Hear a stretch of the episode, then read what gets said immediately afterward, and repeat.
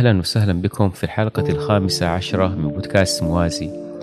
حقيقة وأنا أعد للحلقة وأبحث عن موضوع للحلقة وقع نظري على مقال في موقع علي وكتاب عنوان لم يضع العمر يا ولدي بصراحة عجبني المقال هذا فحبيت أشارككم المقال هذا لما فيه من فائدة رابط الموقع في صندوق الوصف للحلقة. قبل ما نبدأ لي طلب عند من يستمع للبودكاست أن يشارك الحلقة مع من يحب من أصدقائه. أيضا يعني لي طلب تقييم الحلقة على أبل بودكاست وعلى جوجل بودكاست لأنه يهمنا جدا تقييم الحلقة لأنه كلما زاد التقييم كلما ارتفع ترتيب البودكاست وانتشر أكثر وانتشرت الفائدة أكثر. فأتمنى من الجميع يعني تحقيق الطلب هذا. وأيضا أشكر جميع المستمعين من حول العالم فأنا أشكركم لوقتكم ولثقتكم في البودكاست.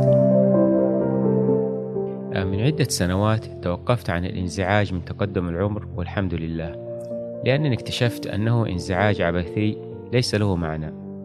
لعل هذه الصفحات القليلة تساعدك على ألا تنزعج من تقدم العمر.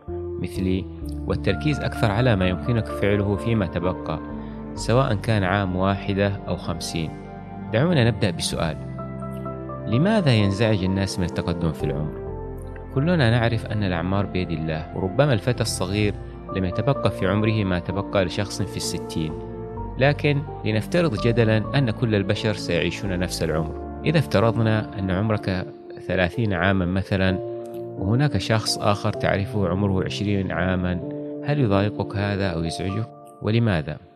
هناك فئة من الناس تنزعج من أن أيام الشقاوة وانعدام المسؤولية ولت هذه الفئة ليست منزعجة من أنها ضيعت وقت في الماضي وإنما من أن ظروفها لم تعد تسمح لها بإضاعة المزيد من الوقت في الحاضر لذلك لن نتكلم عن هذه الفئة كثيرا لأنها لا تهمنا ربما شيء واحد فقط يمكننا قوله لمن يفكر بهذا الشكل وهو إن كان يرى أنه كبر من زاوية الترفيه وإضاعة الوقت فأتمنى أن يستمر في, هذه النظرة عند تفكيره في الآخرة. لأن الكثير منهم عندما يأتي الحديث عن الآخرة يعتبر نفسه لا زال صغيرا وأن العمر لا زال أمامه طويل ليصلح حاله مع الله فيما بعد في المستقبل البعيد.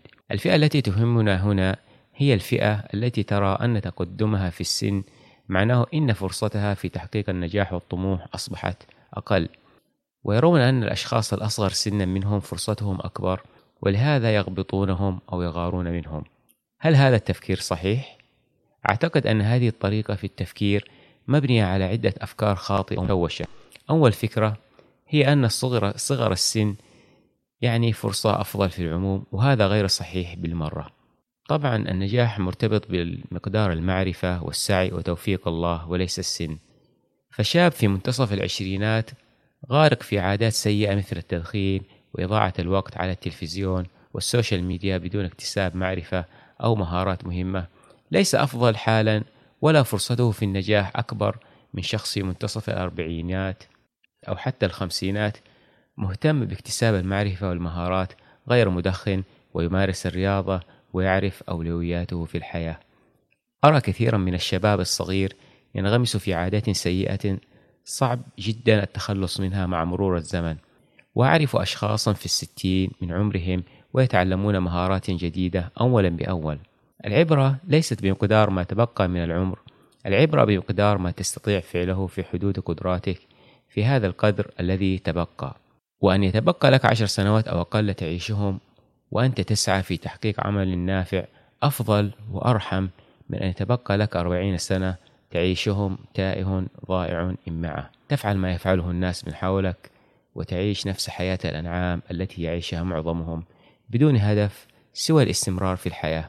ثاني فكرة خاطئة تسبب حزن البعض من تقدم العمر هي افتراضهم أن النجاح يصبح قليل القيمة إن جاء متأخرا وأن فرحتهم به ستكون أقل وهذا أيضا غير صحيح بالمرة. فالعبرة بالنهايات. لو عاش شخص في نعيم خمسين سنة ثم ذاق بعدها طعم البؤس يوما واحدا فقط لن تخفف عنه سنوات النعيم بؤس هذا اليوم. ومن عاش في شقاء وفشل معظم أيام عمره لكنه اختتم حياته بنجاح وسعادة فإن تعب وشقاء السنين لن يقلل من فرحته بالنجاح المتأخر. بالعكس ربما يجعله هذا أكثر فرحا. ثالث فكرة خاطئة هي القول بأن ما تبقى من العمر لا يكفي أصلا لتحقيق النجاح.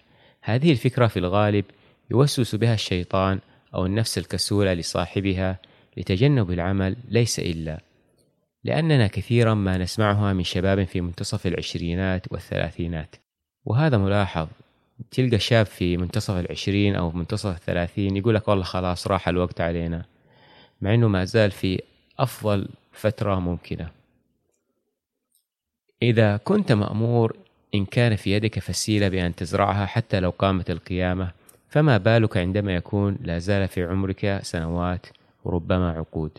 أظن أن معظم من يقول أن فرص النجاح ضاعت. يقصد أنه كان يتمنى لو أنه بدأ مبكرا. بدلا من تضيع وقتك في التمني والحزن والندم ابدأ الآن. حتى لا تأتي بعد عدة سنوات وتكتشف أنه كان لديك فرصة لكنك لم تستغلها. لا تكن كالشخص الذي كلما أضاع مرحلة من عمره ضيع المرحلة التالية في الندم على على ما فات. يكون في منتصف الثلاثينات ويرى أن الفرصة ضاعت منه في العشرينات وعندما يصل الأربعينات يرى أنه كان لديه فرصة في الثلاثينيات وهكذا. يضيع عمره في الظن بأنه ضاع بالفعل. قد يتضح لك الآن أن مقارنة النفس بالآخرين هي من أكبر أسباب الانزعاج بتقدم العمر. مقارنة النفس مع الآخرين ستضرك حتى لو كنت أنت الأفضل. كثير من الناس بمجرد أن يشعر بأنه الأفضل بين المجموعة التي يقارن نفسه بها فإذا به يتكاسل ولا يحاول بذل المزيد من الجهد لتحقيق نجاح أكبر هو في نطاق قدراته. أي أن المقارنة مع الآخرين حرمته من نجاح أكبر.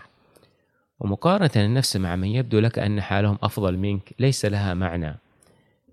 فالناس ظروفهم مختلفة ولم يبدأوا جميعهم من نفس النقطة ولا واجهوا نفس التحديات وبالتالي مقارنة النتيجة النهائية هي مقارنة غير عادلة وغير منطقية.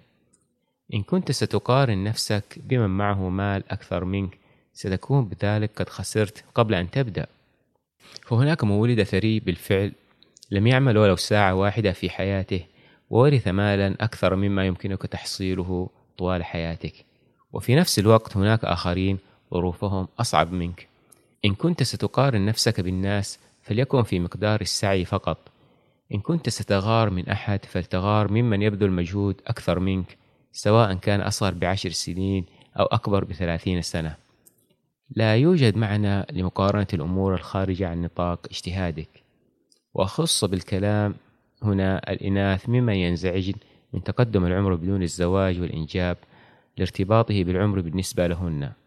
فالزواج والإنجاب شيء خارج نطاق اجتهادك كأنثى وليس شرطا مؤكدا للسعادة أو النجاح والواقع يشهد بآلاف الحالات من الأمهات والزوجات التعيسات في حياتهن.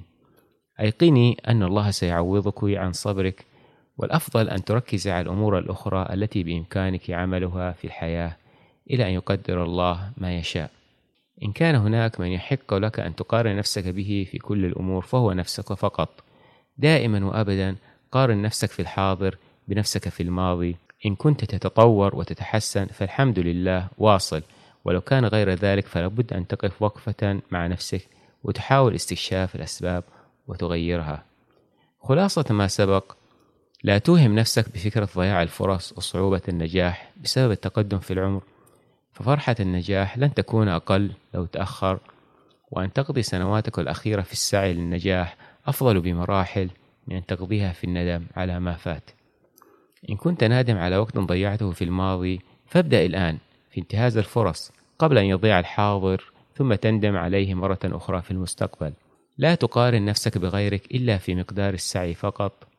قارن نفسك في الحاضر بنفسك في الماضي واسعى للتطور بشكل دائم وتذكر دائما أنه حتى لو لم يبقى في العمر إلا ثواني فهي تكفي على الأقل لغرس فسيلة. أرجو من الله أن يكون لهذه الكلمات أثرا يجعل ما هو آت خير مما فات. آه خلاصة القول أو مما استفدنا من المقال هذا إنه الوقت ليس متأخر أبدا لكي تبدأ. ابدأ الآن ولا تفكر فيما فات والعمر مجرد رقم. قارن نفسك بنفسك فقط. ختاما شكرا جزيلا لكم لاستماعكم وكما أسلفت في بداية الحلقة أرجو منكم تقييم الحلقة على أبل بودكاست جوجل بودكاست وأيضا مشاركة الحلقة مع من تحب من أصدقائك. وساعدنا في الوصول إلى أكبر عدد من المستمعين. وإلى اللقاء في حلقة أخرى ودمتم بحب.